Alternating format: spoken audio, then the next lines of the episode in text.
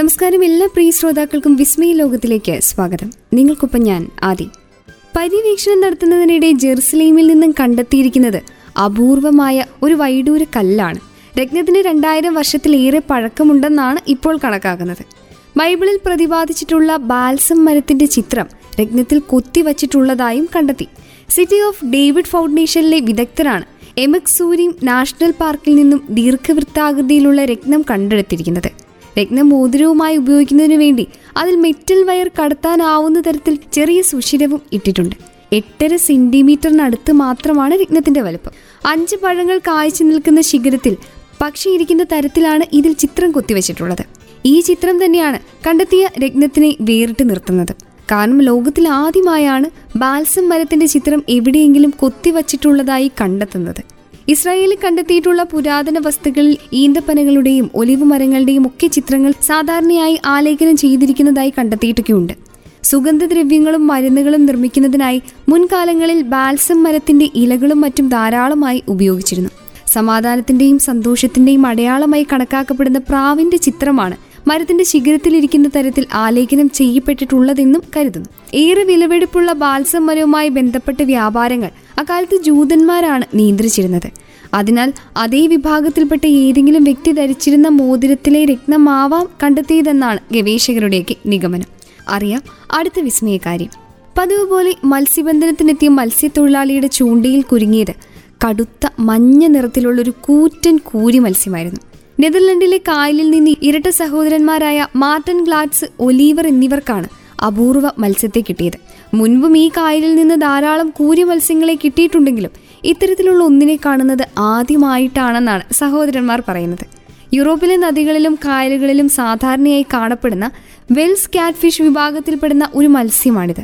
പൂർണ വളർച്ചയെത്തുന്ന മത്സ്യങ്ങൾക്ക് രണ്ടേ പോയിന്റ് ഏഴ് മീറ്റർ നീളം ഉണ്ടാകാറുണ്ട്.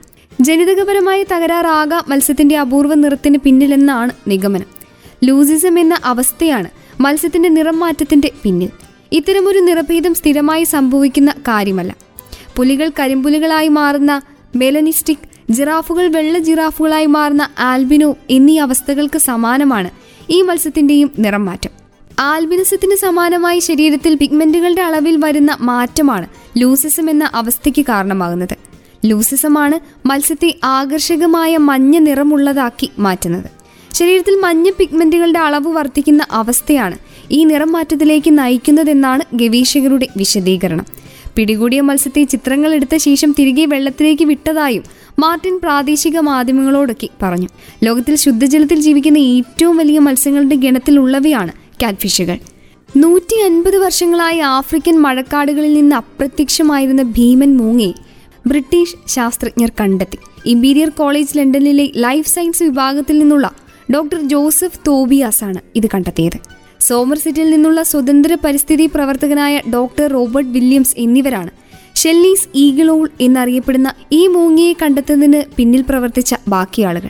ആഫ്രിക്കയിലെ കാർഷിക വികസനത്തിന്റെ ജൈവശാസ്ത്രപരമായ പ്രത്യാഘാതങ്ങളെക്കുറിച്ചുള്ള യു കെ സർക്കാരിന്റെ സാമ്പത്തിക പിന്തുണയുള്ള പഠന പദ്ധതിക്ക് നേതൃത്വം നൽകുന്നയാളാണ് ജോസഫ് തോബിയാസ്.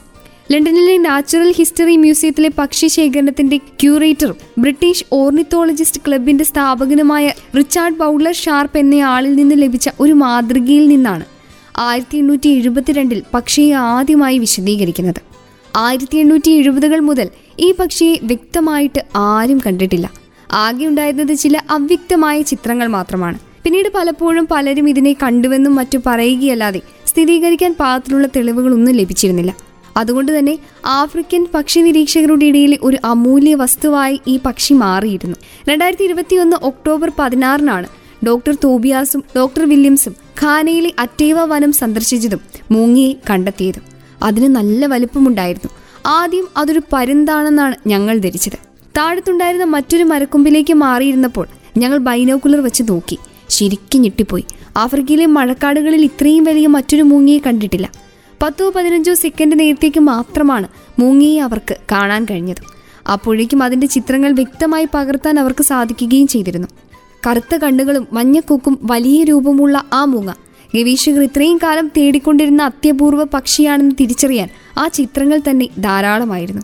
എന്നാൽ ഇത്രയും വലിയ രൂപം വെച്ച് ആഫ്രിക്കൻ കാടുകളിൽ ഇത്രയും കാലം മറഞ്ഞിരിക്കാൻ ഈ മൂങ്ങകൾക്ക് എങ്ങനെ സാധിച്ചു എന്നത് ഗവേഷകരിൽ ഒട്ടനവധി സംശയങ്ങൾക്കിടയാക്കിയിരിക്കുകയാണ്. എന്തായാലും പക്ഷി ഗവേഷകരെ സംബന്ധിച്ചിടത്തോളം ഏറെ ആവേശവും സന്തോഷവും നൽകുന്ന വാർത്തയാണിത്.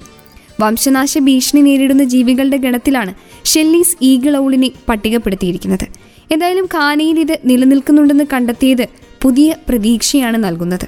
നിയമവിരുദ്ധമായ മരം മുറിക്കലും ഖനനവും അറ്റൈവ വനമേഖലയിൽ ഏറെ ഭീഷണി ഉയർത്തുന്നുണ്ടെങ്കിലും ഉയർന്ന പ്രദേശങ്ങൾ ഇപ്പോഴും നിത്യഹരിത വനമേഖലയാണ്.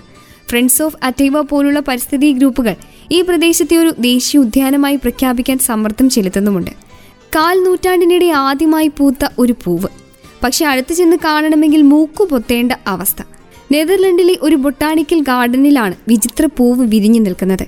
ഇരുപത്തിനാല് കൊല്ലത്തെ ഇടവേളയ്ക്ക് ശേഷം വിരിഞ്ഞ പൂവിന് അഴുകിയ മാംസത്തിന്റെ ഗന്ധമാണ്. അമൂർ ഫാലസ് ഡീക്കസ് സിൽവി എന്ന ശാസ്ത്രനാമത്തിൽ അറിയപ്പെടുന്ന ചെടിയുടെ പൂവാണിത്. എന്നാൽ ഈ ചെടിക്ക് രസകരമായ മറ്റൊരു പേര് കൂടിയുണ്ട് പെനീസ് പ്ലാന്റ്. പുരുഷലിംഗത്തിന്റെ ആകൃതിയിലുള്ള പൂവായതിനാലാണ് ഇത്തരമൊരു വിളിപ്പേര് ചെടിക്ക് വീണ് കിട്ടിയത്. ലെയ്ഡൻ ഹോർട്ടസ് ബൊട്ടാണിക്കൽ എന്ന ഗാർഡനിലാണ് ഒക്ടോബർ പത്തൊമ്പതിന് പൂവ് വിരിഞ്ഞത്. യൂറോപ്പിൽ മൂന്നാമതായി വിരിയുന്ന പെനീസ് ചെടിയാണ് നെതർലൻഡിലേത്. ഇതിനു മുൻപ് ആയിരത്തി തൊള്ളായിരത്തി തൊണ്ണൂറ്റി ഏഴിലാണ് ലെയ്ഡൻ ഹോർട്ടസ് ബൊട്ടാണിക്സിൽ പെനീസ് ചെടി പൂവിട്ടത്. പക്ഷെ അത് മറ്റൊരു ചെടിയിലായിരുന്നു എന്ന് മാത്രം. രണ്ടായിരത്തി പതിനഞ്ചിൽ നട്ട ചെടിയിലാണ് ഇപ്പോൾ പൂവുണ്ടായിരിക്കുന്നത്. അപൂർവ ഇനത്തിൽപ്പെട്ട ചെടിയായതിനാൽ കഴിഞ്ഞ ആറു വർഷക്കാലമായി ഗാർഡനിലെ ജോലിക്കാർ ചെടിയുടെ കാര്യത്തിൽ പ്രത്യേക ശ്രദ്ധ ചെലുത്തിയിരുന്നു. ചെടിക്ക് രണ്ട് മീറ്റർ ഉയരമെത്തിയതിനു ശേഷമാണ് പൂവിടുന്നത്. പൂവിന് മാത്രം ഏതാണ്ട് അര മീറ്ററോളം ഉയരമുണ്ടാകും. ഇന്തോനേഷ്യയിലെ ജാവ ദ്വീപാണ് പെനീസ് ചെടിയുടെ നാട്. അമോർ ഫാലസ് ഇനത്തിൽപ്പെട്ട ചെടികളെല്ലാം വർഷങ്ങളുടെ ഇടവേളകളിൽ പൂക്കുന്നവയാണ്. ഇവയുടെ പൂക്കളിൽ ഭൂരിഭാഗത്തിനും ദുർഗന്ധം തന്നെയാണ്. മനുഷ്യർക്ക് ഈ ഗന്ധം സഹിക്കാനാവില്ലെങ്കിലും പ്രാണികളെ ഇവ ധാരാളമായി ആകർഷിക്കാറുണ്ട്. അറിയാം അടുത്ത വിസ്മയ വിശേഷം. ചില വ്യക്തികൾക്ക് വിചിത്രമായ പല സ്വഭാവ സവിശേഷതകളും ഉണ്ടാകും. കാരണങ്ങളൊക്കെ പലതാകാം. കേൾക്കുമ്പോൾ മറ്റുള്ളവർക്ക് പരിഹാസവും ചിരിയുമായിരിക്കും ഉണ്ടാകുക.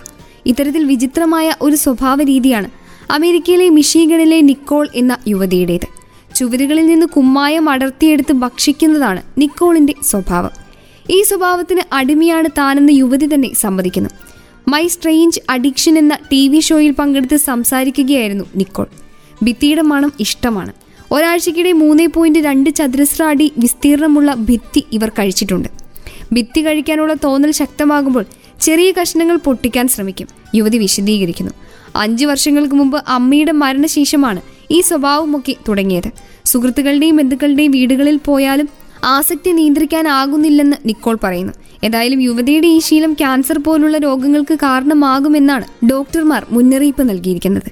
നമ്മുടെ നാട്ടിൽ പ്രളയബാധിത പ്രദേശങ്ങളിൽ നിന്നും വീടുകൾ പൊക്കി മാറ്റുന്നത് ഇപ്പോൾ പ്രചാരത്തിലാണ്. പക്ഷെ അതുക്കും മേലെ ആഴമേറിയ നദിയിലൂടെ വീട് വലിച്ചു നീക്കിയാലോ? അത്യന്തം സാഹസം നിറഞ്ഞ അത്തരമൊരു വീഡിയോയാണ് സമൂഹ മാധ്യമത്തിൽ അടുത്തിടെ വൈറലായത്. കാനഡ സ്വദേശികളായ ഡാനിയലെ പെന്നി എന്ന യുവതിയും ബോയ്ഫ്രണ്ടായ കിർക്ക് ലോവല്ലുമാണ് തങ്ങളുടെ സ്വപ്ന വീട് ഇത്തരത്തിൽ ഒഴുക്കിവിട്ടത്. ഏറെക്കാലങ്ങളായി ഇരുവരും സ്വന്തമാക്കണമെന്ന് ആഗ്രഹിച്ചിരുന്ന വീടാണിത്. ഇതിനിടെയാണ് സ്ഥലമുടമ വീട് പൊളിച്ചു നീക്കാൻ തീരുമാനിച്ച വിവരം ഇവരറിയുന്നത്. വീട് നശിപ്പിക്കപ്പെടുന്നത് അവർക്ക് ചിന്തിക്കാനാവുന്നതിലും അപ്പുറമായിരുന്നു. ഒടുവിൽ എങ്ങനെയും ആ വീട്ടിൽ തന്നെ ജീവിക്കാൻ അവരൊരു മാർഗം കണ്ടെത്തി. വീട് സ്വന്തമാക്കിയ ശേഷം ഏകദേശം ഒരു കിലോമീറ്റർ അകലെ മക്കളെ വേസിലുള്ള സ്വന്തം ഭൂമിയിലേക്ക് എത്തിക്കുക. എന്നാൽ ഇലക്ട്രിക് ലൈനുകളും ഗതാഗതവും എല്ലാം കരയിലൂടെ വീടെത്തിക്കുന്നതിന് തടസ്സമായി. ഒടുവിൽ അത്യന്തം ദുഷ്കരമായ ജലമാർഗം സ്വീകരിക്കാൻ തീരുമാനിക്കുകയായിരുന്നു. ഇതിനായി ആദ്യം വീടിന്റെ അടിഭാഗത്തോട് ചേർത്ത് ബാരലുകൾ സ്ഥാപിച്ചു. അതിനുശേഷം വീട് വെള്ളത്തിൽ ഉയർന്നു നിൽക്കുന്നതിന് വേണ്ടി ടയറുകൾ നിറച്ചൊരു മെറ്റൽ ഫ്രെയിമുമായി ചേർത്ത് ബന്ധിപ്പിച്ചു.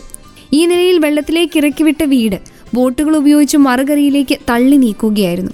ഏറെ ശ്രദ്ധ വേണ്ട യാത്രയായതിനാൽ എട്ട് മണിക്കൂർ സമയമാണ് ചെറിയ ദൂരം പിന്നിടുന്നതിന് എടുത്തത്. ഒരു ഘട്ടത്തിൽ ഫ്രെയിമിൽ നിന്നും അല്പം തെന്നിമാറിയ വീടിന്റെ ഒരു ഭാഗം വെള്ളത്തിലേക്ക് ചിരിഞ്ഞു. ഇതോടെ ആ ഭാഗത്ത് രണ്ടാം നിലയിലെ ജനാല വരെ വെള്ളത്തിലായി. വീട് തള്ളി നീക്കിക്കൊണ്ടിരുന്ന ബോട്ടുകളിൽ ഒന്നിന് കേടുപാടും സംഭവിച്ചു. എന്നാൽ ഉടൻ തന്നെ മറ്റൊരു ബോട്ടിന്റെ സഹായത്തോടെ വീട് പൂർണമായും വെള്ളത്തിൽ പോകാതെ താങ്ങി നിർത്തിയ ശേഷം കരയിലേക്ക് എത്തിക്കുകയായിരുന്നു. ഒടുവിൽ കരയിലെത്തിച്ച വീട് രണ്ട് ഡിഗറുകൾ ഉപയോഗിച്ച് യഥാസ്ഥാനത്തേക്ക് നീക്കി വെക്കുന്നതിന്റെ ദൃശ്യങ്ങളും പുറത്തു വന്നിട്ടുണ്ട്. ഈ വീട് പോലെ മറ്റൊന്ന് പണിതെടുക്കുകയായിരുന്നു ലാഭമെങ്കിലും ഇഷ്ടപ്പെട്ട സ്ഥലത്തേക്ക് ഇഷ്ടപ്പെട്ട വീട് തന്നെ എത്തിക്കാനും അതുവഴി ചരിത്രം സൃഷ്ടിക്കാനും കഴിഞ്ഞതിന്റെ സന്തോഷമുണ്ടെന്ന് ഇരുവരും പറയുന്നു. വിസ്മയ ലോകത്തിന്റെ ഈ അധ്യായം ഇവിടെ പൂർണമാവുകയാണ്. കൂടുതൽ വിസ്മയ കാര്യങ്ങളുമായി അടുത്ത അധ്യായത്തിൽ വീണ്ടും ഒപ്പമെത്താം. നിങ്ങൾക്കൊപ്പം ഇത്രയും നേരം ഉണ്ടായിരുന്നത് ഞാൻ ആദി. തുടർന്നും കേട്ടുകൊണ്ടേയിരിക്കൂ radio Mangalam ninety one point two. നാടിനൊപ്പം നേരിനൊപ്പം.